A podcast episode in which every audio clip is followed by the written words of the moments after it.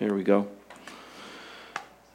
We're looking at uh, different themes in the Proverbs uh, this year for redeemed manhood and redeemed womanhood. And uh, actually, all the themes, they come in pairs.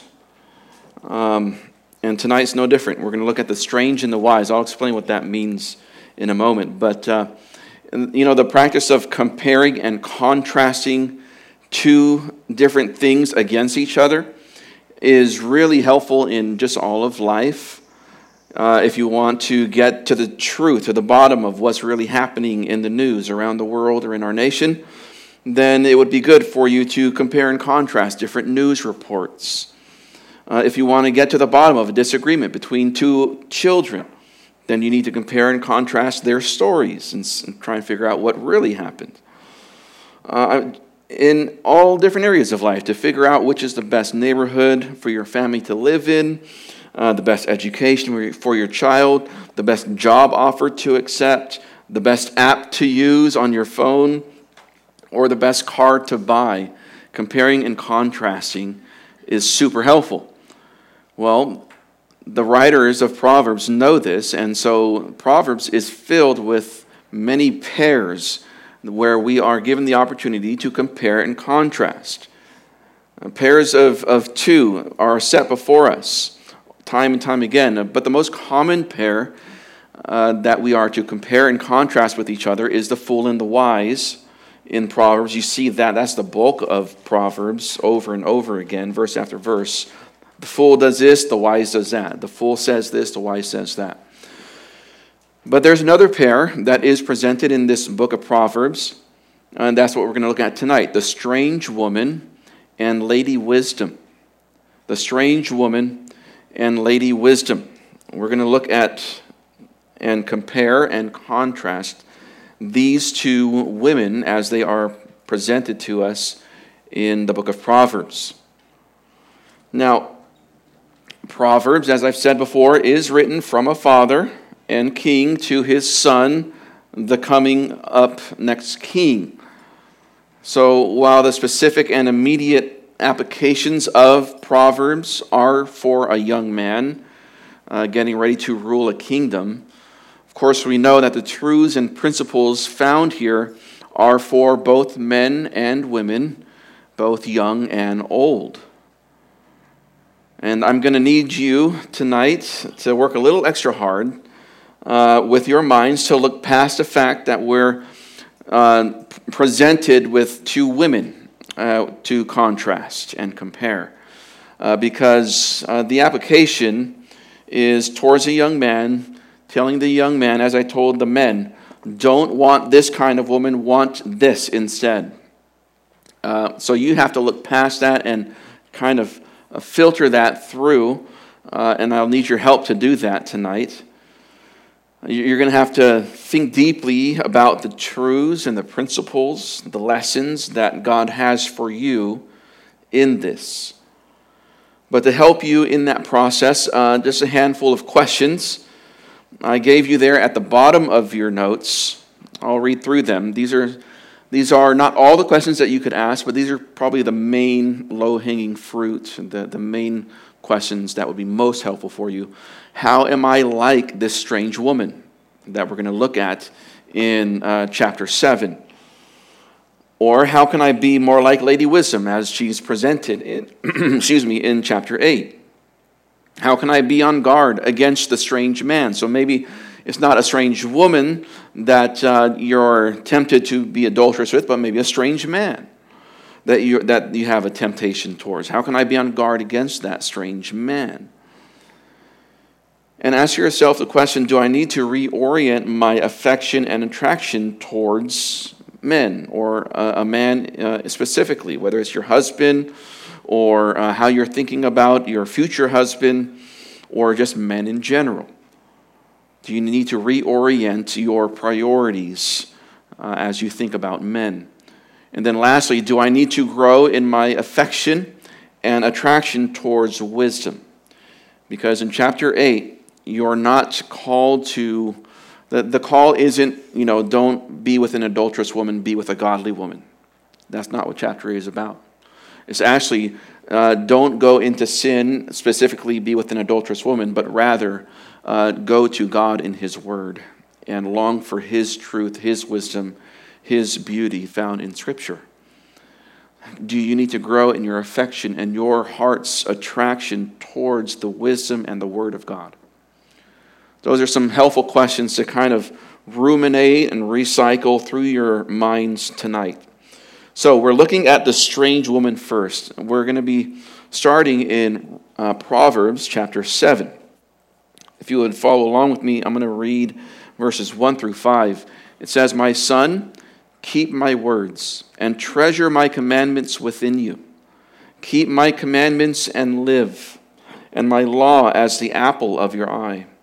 Bind them on your fingers, write them on the tablet of your heart.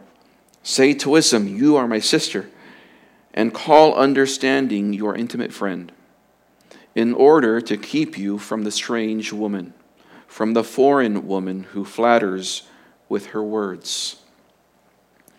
Now, first of all, we, we see here there's a solemn warning that uh, the author opens up with, the sage, the wise man, opens up with in these first five verses. There's a solemn warning.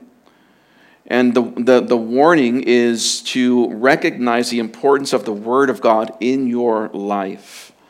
There's one phrase that's really helpful where it says uh, in verse two, "Keep my commandments and live, and my law as the apple of your eye." Now, we use that phrase nowadays for, you know, you're the apple of my eye, you're really special to me, I love you, something like that. But the original intent of that phrase here is the pupil of your eye. The apple of your eye is the pupil of your eye. Now, what does he tell you to do with the apple of your eye? He's, he tells you to keep the apple of your eye. There's the first word there of verse two. So the main command is to keep his law, keep the law of God, like you keep the apple of your eye. In the Old Testament, uh, another way of understanding the word keep is not just to kind of put it in your purse or in your backpack and carry it along with you.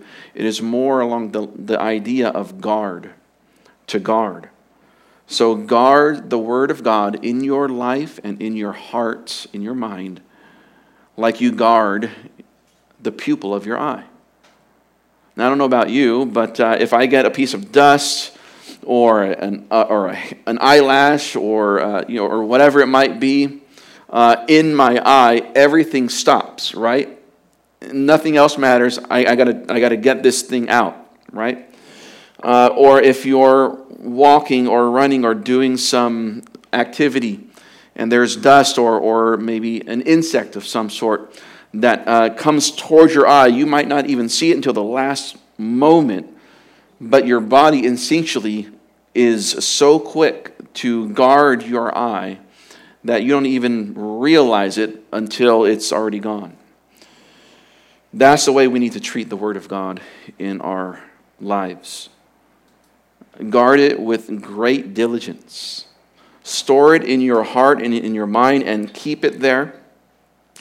And he says uh, to call wisdom, say to wisdom, you are my sister, and call understanding your intimate friend. That is, you are to uh, be close and familiar with God's word. Be close and familiar with, with God's truth, his, his wisdom. Now, all of this is preventative.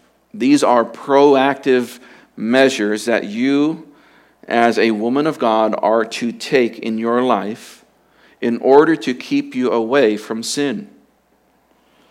When temptation comes or when trials come, that's not the time to start getting serious about your walk and about the Word of God in your life. By that time, it's probably a, it's, it's a little bit too late. And it's going to be much more difficult for you to succeed uh, in godliness. He says, notice, um, do all these things, and then verse five, in order to keep you from the strange woman. Remember, keep, another idea of, another way of thinking about that is to guard. So the way that you are on guard uh, against the strange, in your case, a strange man, or any other sin in your life, any other temptation in your life, is by first being drenched in the Word of God, being saturated by the wisdom and the truth of God in His Scriptures. Now this word, the words strange and foreign, the strange woman, the foreign woman, they both carry the idea of being outside the realm of the revealed will of God. That's the, that's the broadest way to understand it. Strange or foreign is anything that is outside the realm of the revealed will of God. Think of um, those two men who offered strange fire on the altar. It's the same word here for strange. It, it is that that sacrifice was not warranted. It was not authorized by God. It was outside of the realm of His revealed will. He didn't tell them to do that. And so it was strange. This is anything and anyone that is forbidden in Scripture. Think of it as strange and foreign to you. So, here specifically, it is uh, any man who is not your husband, or a man who is not yet your husband, or any man who may not become your husband. It is any form of sexual or intimate relationship that is not between a man and a woman in a covenant of marriage. That is the strange man, the strange woman. It is any man who is an unbeliever, outside the covenant family of God. Now, the principle of this can be carried along and, and applied to any other sin or temptation in your life that you might be confronted with from day to day. Anything that comes across your way that is strange or foreign, outside of the realm of God's revealed will for you in your life, then He says you need to guard your heart from that. And the way you do that is by being in the Word as much as you can. Now, he goes on to give us a story. It's a really captivating story here in the rest of this, of this chapter. And we'll go on, uh, section by section through this and point out some principles uh, for you to to uh, to use as you guard your heart and your mind against temptation and sin, specifically the temptation and sin of adultery or immorality. But but this again, these principles can be applied to any other temptation or sin in your life. Maybe you're not tempted to be immoral, but maybe you're tempted to steal. Maybe you're tempted to lie or gossip. Maybe you're a, a tempted to Um, to cheat uh, on your taxes, or or uh, tell a white lie, or to become angry or bitter. Whatever the temptation might be, the the tactics of the flesh, the tactics of sin and the devil are are the same across the board. So first of all, what we see here is the danger of aimlessness. Look at verse six and eight, six through eight. For at the window of my house I looked out through my lattice, and I saw among the simple, and discerned among the sons a young man lacking a heart of wisdom, passing through the street near her corner, and he strides along the way to her house. Notice the contrast, the, the, the difference between the location of the one who's telling the story, the wise man, and the one he's watching, the young fool. The wise man, the wise person is lo- is located where? In his home. And the fool is where? Wandering the streets, right? He's described here as simple. Now, simple, pethi in Hebrew. We looked at this uh, a few months ago together as we looked at the three different kinds of fools in Proverbs. This word, simple, means open-minded, not committed. Remember that? Does that sound familiar? It comes from the word to be open, spacious, and wide. And so applied to be a characteristic of a person, it's the idea of being aimless, drifting, and wandering. And that's exactly what you see. When it's, it's striking that he uses the word, I saw among the simple in verse seven, and then a young man lacking a heart of wisdom. He was simple, he was wandering in his heart, and he was not just wandering in his heart, he was wandering uh, with his body. He was wandering the streets, passing through the street and striding along the way. See that? There's great danger in aimlessness of life. Being aimless in er- any area of life. I mean, think any sphere of life. You're being, being aimless in your mind. Letting your thoughts just go wherever they go. And not controlling them, as you heard on Sunday. Uh, being aimless with your money and how you spend it, how you earn it, what you do with it. Uh, being aimless with your time, letting the hours just roll by. Being aimless with your relationships, having no direction for it, no purpose. Being aimless with your work, just uh, doing what comes to you, whether your work is in the home or elsewhere, doing whatever comes easiest or you feel like doing that day. Being aimless with your future, having no plan or no direction for your life, whether it's personal, professional, or spiritual. Being aimless in any areas, in any of these areas of life will lead to ruin. And it usually doesn't stay isolated to that area where you're aimless, right? If you're aimless with your money, then you're going to be broke. But that's going to, your brokenness, your poverty is going to affect your other relationships and what you'll be tempted to do for money um, elsewhere. So realize the danger of aimlessness. Also notice that there is this lie that the fool, the young fool has bought into, which is the lie of anonymity. Uh, verse nine and ten. In the twilight, in the evening of that day, in the middle of the night, and in the thick darkness, and behold, a woman comes to meet him, dressed as a harlot and cunning of heart. Notice not only where this man is walking, but when he's walking around, he's wandering the streets when it's dark. And notice there's a progression to it, right? There's a progression from the in the twilight in verse nine, and then the evening, and then the middle of the night, and then the thick darkness, right? It gets darker and darker.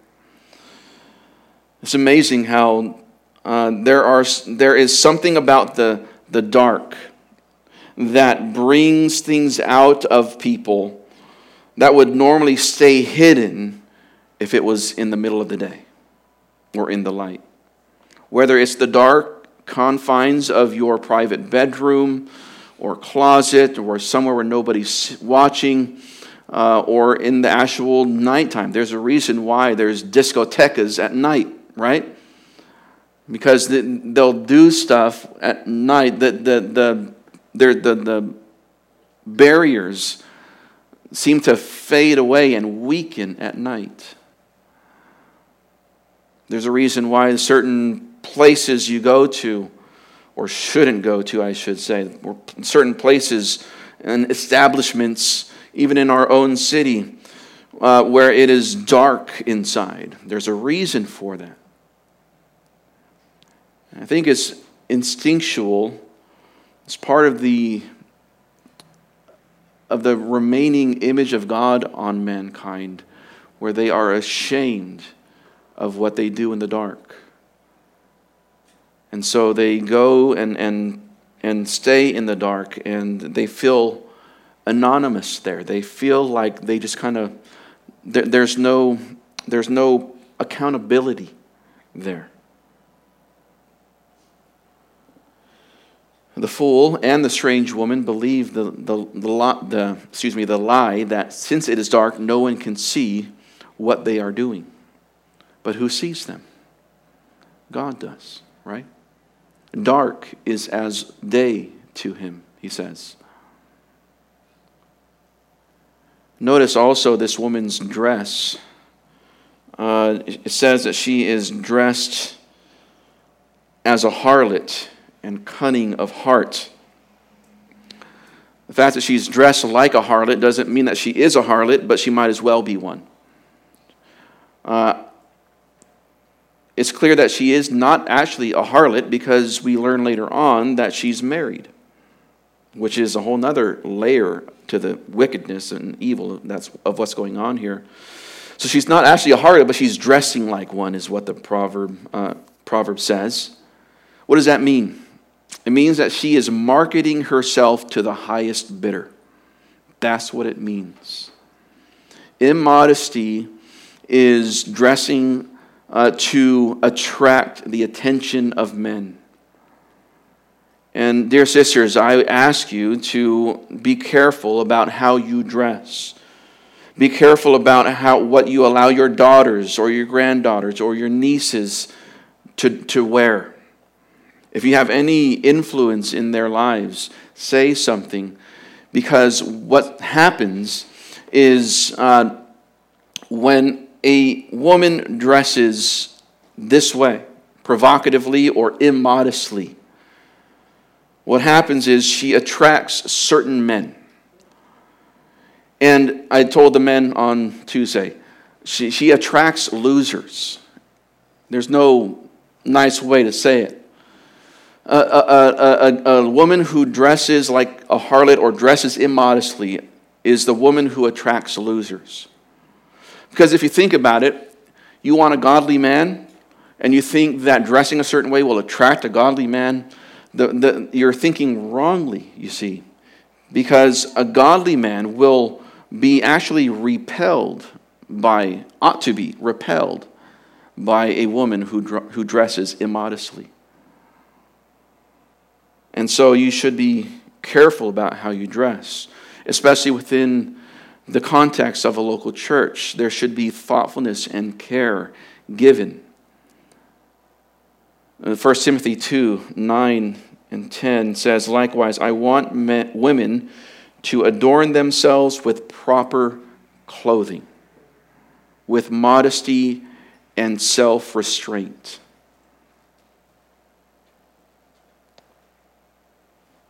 Is your dress modest? Is there restraint practice in when you go shopping or when you pick out uh, things from your closet? Is there self-control? There should be. But notice that uh, this immodesty of clothing comes from an immodest heart. It comes from an unrestrained heart, actually. Verse eleven and twelve. It says, "She is boisterous and rebellious. Her feet do not dwell at home. Stepping in the streets, stepping in the squares, and near every corner she lies in wait." This woman, uh, or you could understand it as the immoral man, has an unrestrained heart. She is unruly, boisterous, it says. This denotes, this word means ceaseless or restless movement. It's the opposite of the peaceful woman in First Peter three, where it says uh, that uh, let your adornment be the hidden person of the heart, the incorruptible quality of a lowly and quiet spirit, which is precious in the sight of God. It's the opposite of that. She's not a godly woman. She's also described as being def- rebellious or defiant, which indicates her rebellion against the word of God and what is good and decent. In a word, she's a busybody. She's a busybody. She is not content with the role that God has for her as a wife and a mother in the home. Notice what it says. Her feet do not dwell at home, verse eleven. Where is she? She's anywhere else but home. She's anywhere else but where God has called her to be. And it's the same thing for men. I, I let the men have it on Tuesday, don't worry. I, I told the men, look, men, you need to be home as well. Your place is to be a husband and a father in the home. So stay there. Quit wandering the streets. And we can wander the streets without even leaving the home, can't we? How do we do that? How do we do that? T V, internet, right? We're everywhere else. Our mind is everywhere else but the home. We can do that without even leaving the couch, without even leaving your bed. You can be just gone, right? And you can become this unruly, boisterous, rebellious woman. Not only that, but you will be uh, tempted, and you will come across unruly, boisterous, rebellious men. That's who's out there.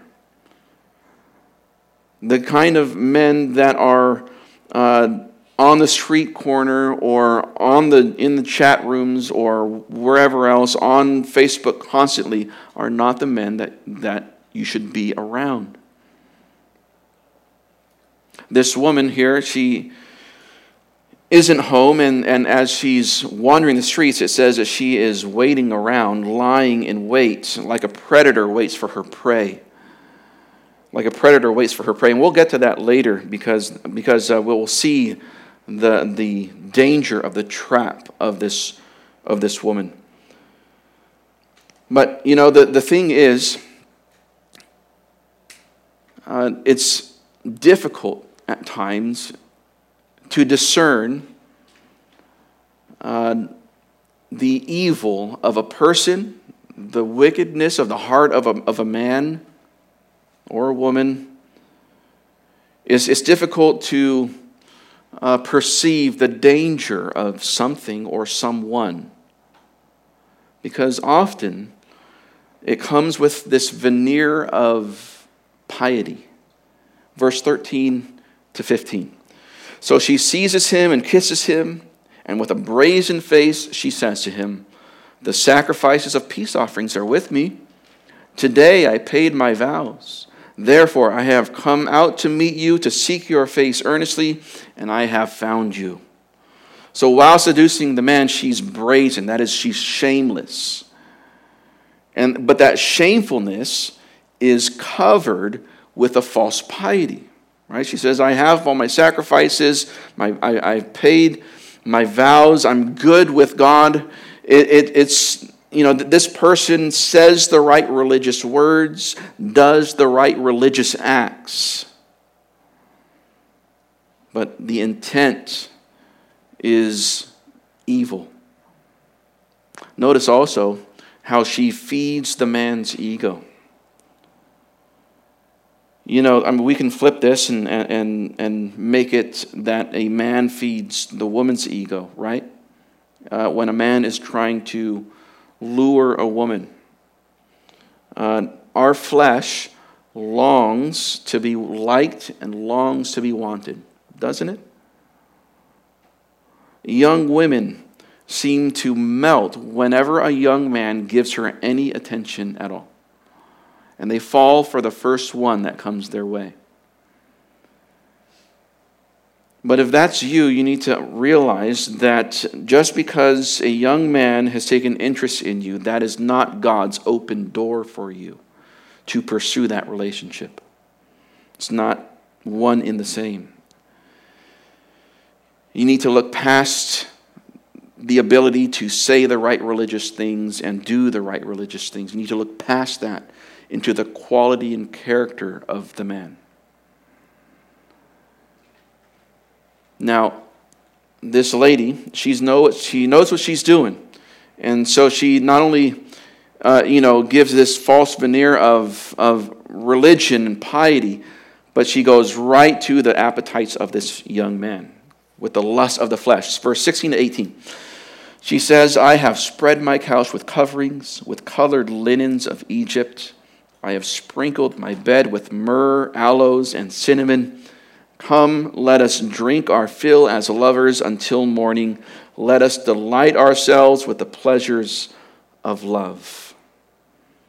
So this woman, she plays to the physical senses of the man. And men do the same thing, right?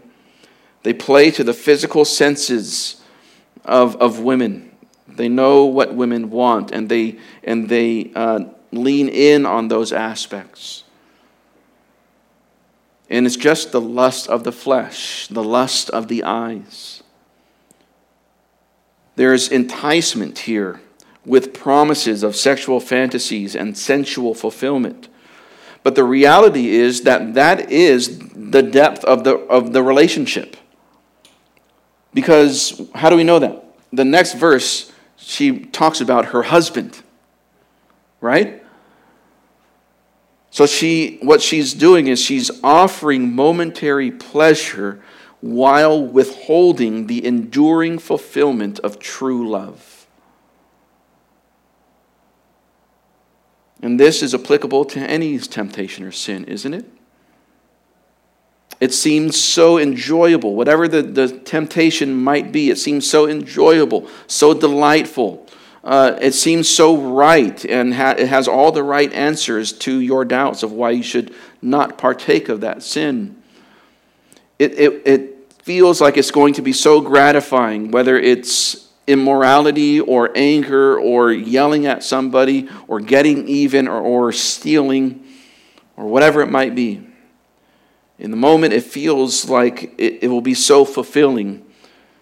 But the reality is that it cannot enduringly satisfy you the way God can. But there's another uh, lie here in verse nineteen and twenty. It says, "For my husband is not at home. He has gone on a journey far away. He took a bag of silver in his hand. On the day of the full moon, he will come home."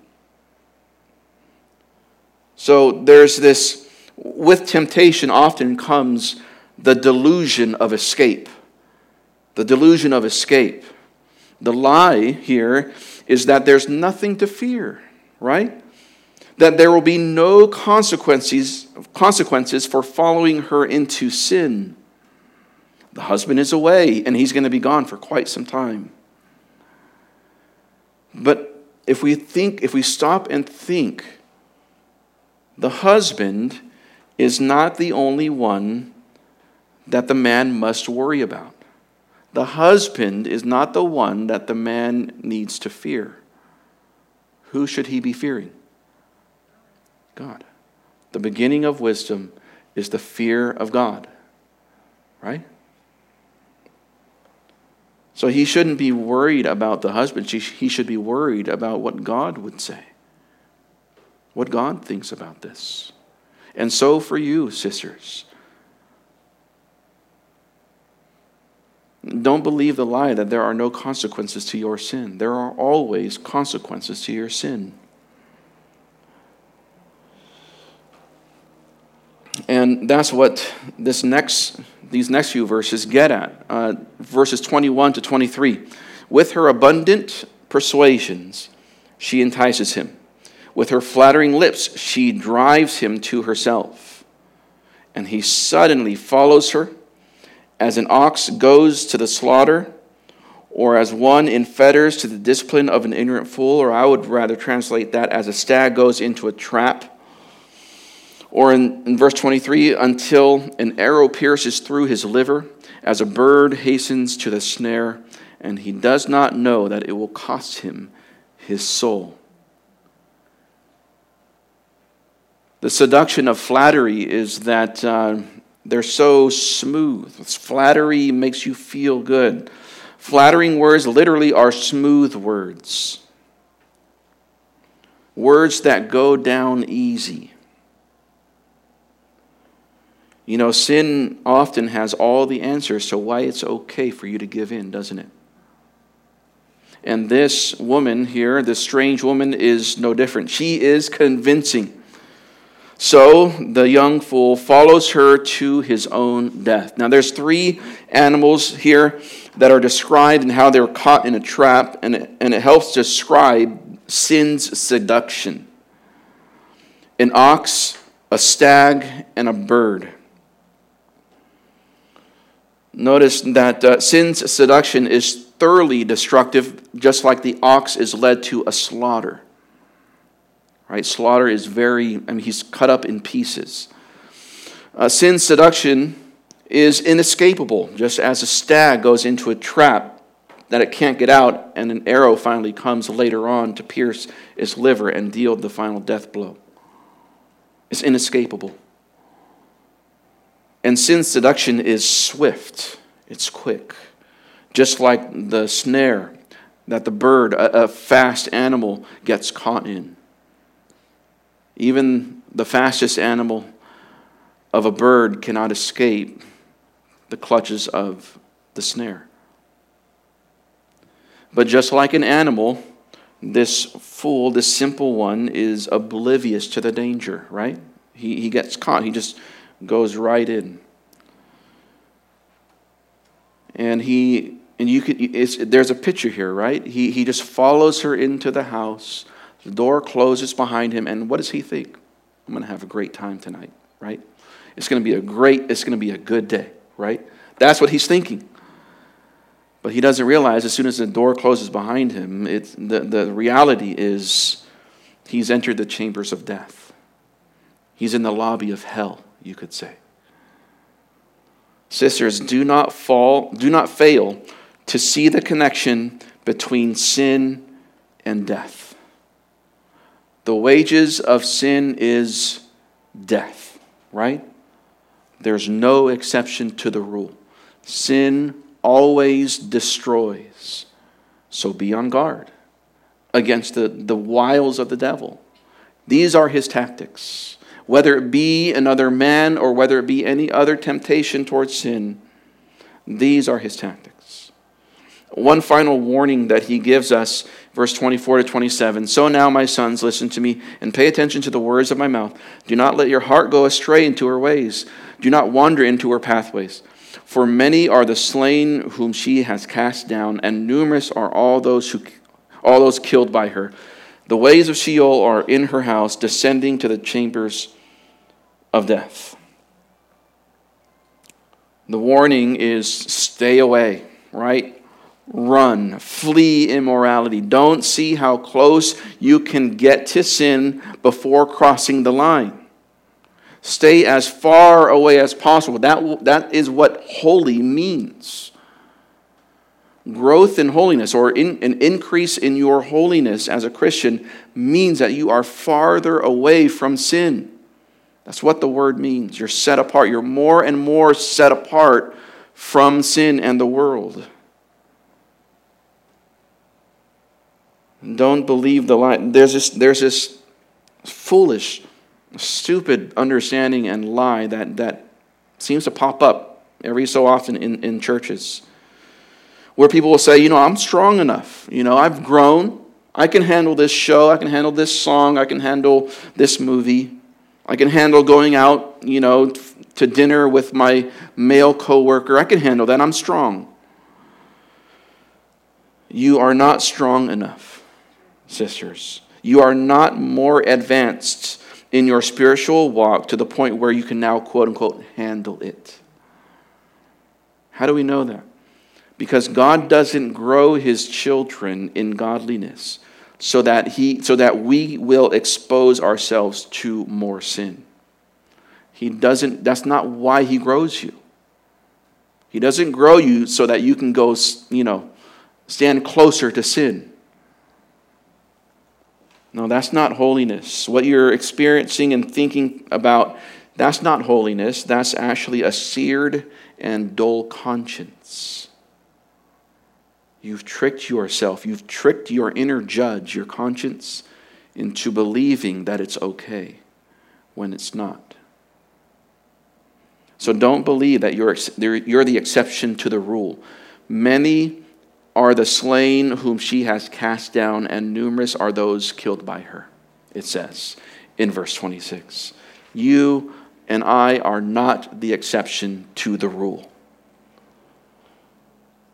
So be on guard and stay away from the strange woman, the strange man, the that which is outside the realm of God's revealed will for your life. whatever it might be. Be on guard. Be repelled from that. And instead, be attracted to, well, here it's described as the wise woman.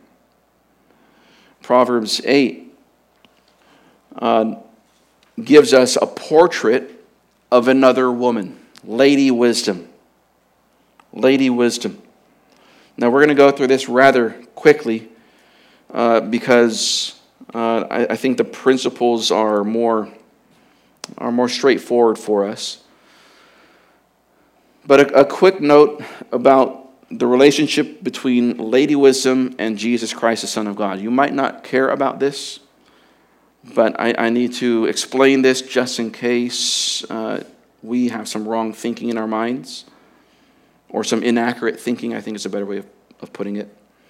Some theologians will equate the two, that, that here in chapter eight, the Holy Spirit is actually talking about Christ, and Christ is, is Lady Wisdom. But there are many reasons why that can't work with the text. And Bruce Waltke, uh, a, a solid commentary, a solid, theolo- solid th- uh, theologian on uh, the book of Proverbs, is helpful here. He acknowledges that there are similarities between Lady Wisdom and Christ. Both existed with God before all things. Both played some sort of role in creation. Both offer life and immortality to those who will listen to them. However, those similarities stop there, and they must be seen in the, in the light of Christ's superiority to Lady Wisdom. Because God gave birth to wisdom, it says, but Christ is the eternal Son. Wisdom witnessed the creation of God, as we're going to look at, but Christ is the creator. Wisdom was begotten by God, but Christ is God himself. Bruce Waltke says, in other words, Solomon's personification of Lady Wisdom functions as a type of Christ. That's a very important word. She is a type of Christ, meaning in typology, the fulfillment, which is Christ, and versus the type, which is Lady Wisdom. The fulfillment shows both similarities and superiority to the type, which is why the New Testament alludes to this. Colossians two three, in him are hidden all the treasures of wisdom and knowledge. And of course, Matthew twelve forty-two, Christ himself says, behold, something greater than Solomon is here, right? He's better than Lady Wisdom. He is the perfect embodiment of the wisdom of God. So this passage doesn't teach us about Christ so much as it points up to him. Lady Wisdom is a shadow of Christ, and she bids us to come to her to learn how to relate to the Messiah and live under his rule over our lives. All right, so the so the the the, the call of Lady Wisdom as the alternative to the call of the strange woman.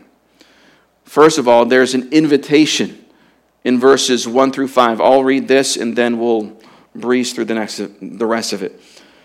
Does not wisdom call, in chapter eight, verse one, and discernment give forth her voice? At the top of the heights upon the way where the pathways meet, she takes her stand beside the gates and the opening to the city. At the entrance of the doors, she makes a shout. To you, O men, I call, and my, and my voice is to the sons of men. O simple ones, understand prudence, and O fools, understand a heart of wisdom.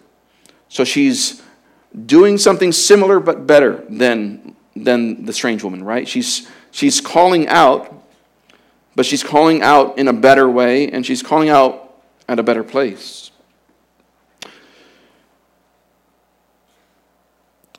Lady Wisdom here is beckoning us to come to her and to find life. Notice, notice her location. It, it is in those places of life that are pivotal. Uh, at the top of the heights upon the way, verse two, where the pathways meet, verse two, uh, verse three, beside the gates, at the opening to the city, at the entrance of the doors, she makes a shout. What does that mean? In all of life's pivotal and crucial moments at those crossroads in your life where you need to make a decision, in those moments where you are confronted with a choice between sin and righteousness, when you are at a time, any time or any situation where you need to make the right decision and choose the right direction, God's wisdom is there for you. And she calls out, "Come to me, and I'll show you where to go. I'll help you." Verses six through nine, uh, we are shown that we should delight in truth. Uh, verse six through nine, "Listen, for I will speak noble things, and the openings of my lips I will reveal upright things. For my mouth will utter truth, and wickedness is an abomination to my lips. All the words of my mouth are in righteousness, and there is nothing twisted or crooked in them. They are all straightforward to him who understands, and right to those who find knowledge." God's truth, God's wisdom are noble, they're excellent, they're good, they're delightful. Wisdom's words are not smooth like the strange woman, but straight. Not smooth, but straight. That is, it is, it is, uh, it lines up with the truth of God's word. And it is a delightful thing to the to the men and women of God uh, to have understanding and to know the direction of God, to know the truth of God.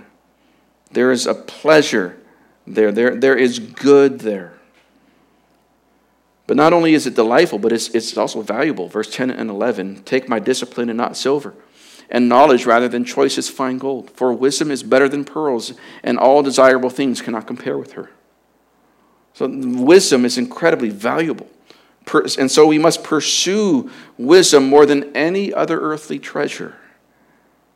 What wisdom has to offer is more valuable than any worldly riches. And wisdom doesn't come alone, but it comes with bearing gifts. Verse twelve and thirteen, "I, wisdom, dwell with prudence, and I find knowledge and discretion. The fear of Yahweh is to hate evil, pride and arrogance and the evil way, and the mouth of perverted words I hate." So when you have wisdom, she brings along with her the gifts of prudence, knowledge, and discretion.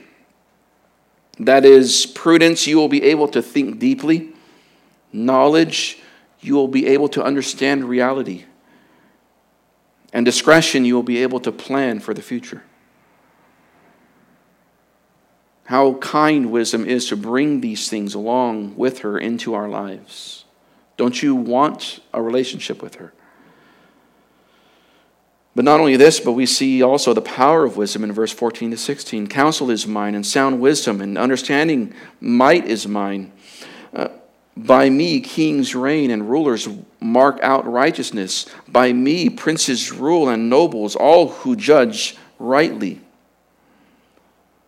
Wisdom is able to give kings, rulers, and leaders the power to lead effectively. So if you think about it, if God's wisdom can help a king rule a nation, and that's what this is. If God's wisdom is able to help a king rule an entire kingdom well, then certainly it is able to help you manage your life, navigate your relationships, and manage your home. I think it's up for the task. If it can govern an entire nation, it can govern your life and your home. Now, we see also the, the rewards of wisdom. Verse seventeen, "I love those who love me, and those who earnestly seek me will find me. Riches and glory are with me, enduring wealth and righteousness. My fruit is better than fine gold, even pure gold, and my produce better than choice silver. I walk in the path of righteousness, in the midst of the pathway of justice, to give those who love me an inheritance of wealth, that I may fill their treasuries." Now, provision, financial provision, and financial health are normally enjoyed by those who live life God's way. Now, we don't preach health, wealth, and prosperity in this church. We're not a prosperity gospel kind of church. Yet, if you if you live life God's way, he knows how life and humanity and society works. He knows how you work. And so most most often and most likely, your life will be marked by prosperity, or at least having enough, right? And that, that is prosperity, to have enough, because because we are we are to have contentment, right? But also harmony in our relationships. And so, yes, it's the norm that that happens. It's not across the board in every relationship, in every circumstance and season of life. You're just going to be, you're not going to worry about money. That's not what he's saying. But by and large, you'll be okay, because if you do life God's way, he'll care for you. But if you seek God's wisdom for worldly riches, then Lady Wisdom will abandon you and you'll be nothing but a rich fool, right? Wisdom's riches are better than silver or gold, she says. That is the spiritual riches of righteousness, righteousness and the eternal treasures of God himself are to be valued most. Now, verse twenty-two to twenty-nine, uh, it's, it's a... It's a poem about uh, Lady Wisdom and her being with Yahweh God in the event of creation. It's actually very striking. Uh, twenty-two to thirty-one. Yahweh possessed me at the beginning of his way. Before his deeds of old, from everlasting I was installed. From the beginning, from the earliest times of the earth. When there were no depths, I was brought forth. When there were no springs heavy with water. Before the mountains were settled, before the hills I was brought forth. While he had not yet made the earth and the fields outside, nor the first dust of the world. When he established the heavens, I was there. When he marked out a circle on the face of the deep. When he made firm the skies above. When the, when the springs of the deep became strong. When he set for the sea its boundary, so that the water would not pass over his command. When he marked out the foundations of the earth, then I was beside him as a master workman, and I was a daily delight, rejoicing always before him, rejoicing in the world, his earth. My delight is in the sons of men. What does all that mean? This section describes wisdom as a companion of God in the work of creation. And again, this isn't another way of talking about Christ. As we mentioned before, wisdom is an attribute of God. So it describes the function of the wisdom of God in the act of creation. Wisdom was there with God before creation. That means that God had a plan, a design, and a purpose before creating the world. And so what we can learn from that is we need to seek wisdom first before taking action in our lives. Also, as God created the world, he employed wisdom in his act of creation. And the result is a joyful delight in the work of God. Verse thirty and thirty-one.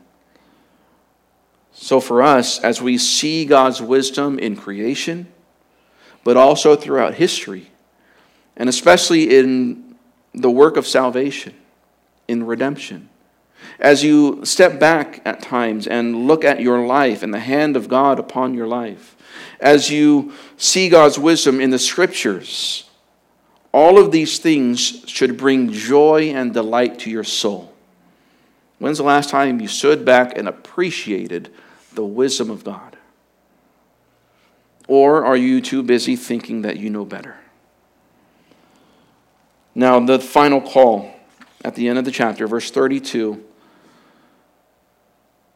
is to pursue wisdom. Verse thirty-two to thirty-four, so now, O sons, listen to me, for blessed are they who keep my ways. Hear discipline and be wise, and do not neglect it.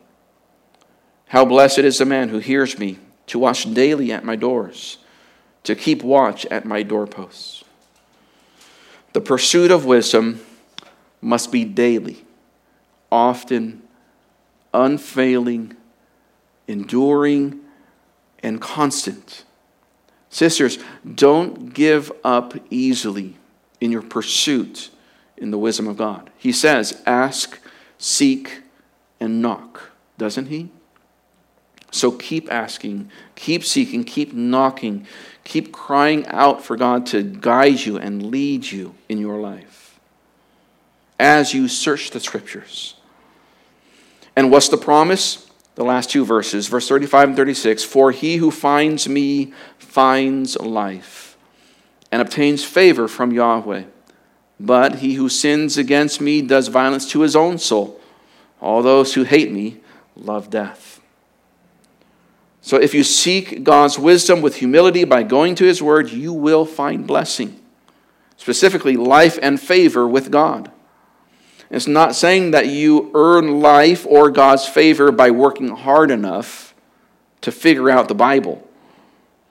Rather, if you have found wisdom, which which begins with the right relationship with God, if you have found that wisdom, then life and God's favor come, come along with it. Life and favor, eternal life, beginning in this life, and God's favor in this life and the life to come are, are possessions of those who have sought and found the wisdom of God, culminating in the person and work of Jesus Christ, of course. The reality here, in the contrast between thirty-five and thirty-eight, is that how you treat the wisdom of God is a matter of life and death. How you treat the Word of God is a matter of life and death. You see, life does not come to the spiritually neutral. It comes to the diligent. The abundant life, enjoyment of this life that God has given you, comes when you are diligent to be in the Scriptures and to seek the wisdom of God. Now, why, why is it that we are given a pair like this? Have you thought about that?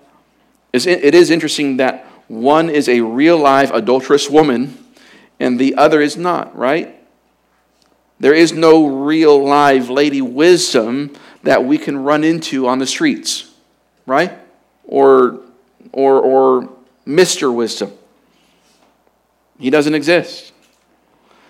Lady wisdom is the knowledge and the teachings and the thoughts and the word of God. Why is it that the alternative to an, an adulterous woman is not a godly woman or man? Is it because it is because the highest and the best, and the most enduring and most delightful thing that is the opposite of adultery or immorality or any other sin is found in God Himself, not a man. It is found in His truth, which is found in His Word. So I ask you, what is your relationship to the Word of God? Do you find more delight in it because you find more delight in Him? Is there any competition in your heart? Is your heart being tempted to be led away to that which is strange and foreign? You need to get back into the Word of God. You need to love God's Word, because there you see the perfect wisdom of God in the person of Jesus Christ. So I trust that you've been asking yourself, how am I like this strange woman? How can I change?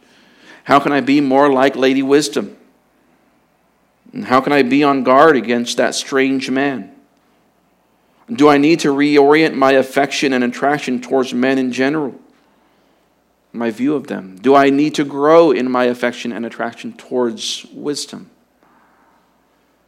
I trust that you've been thinking about those things and God has worked on your hearts.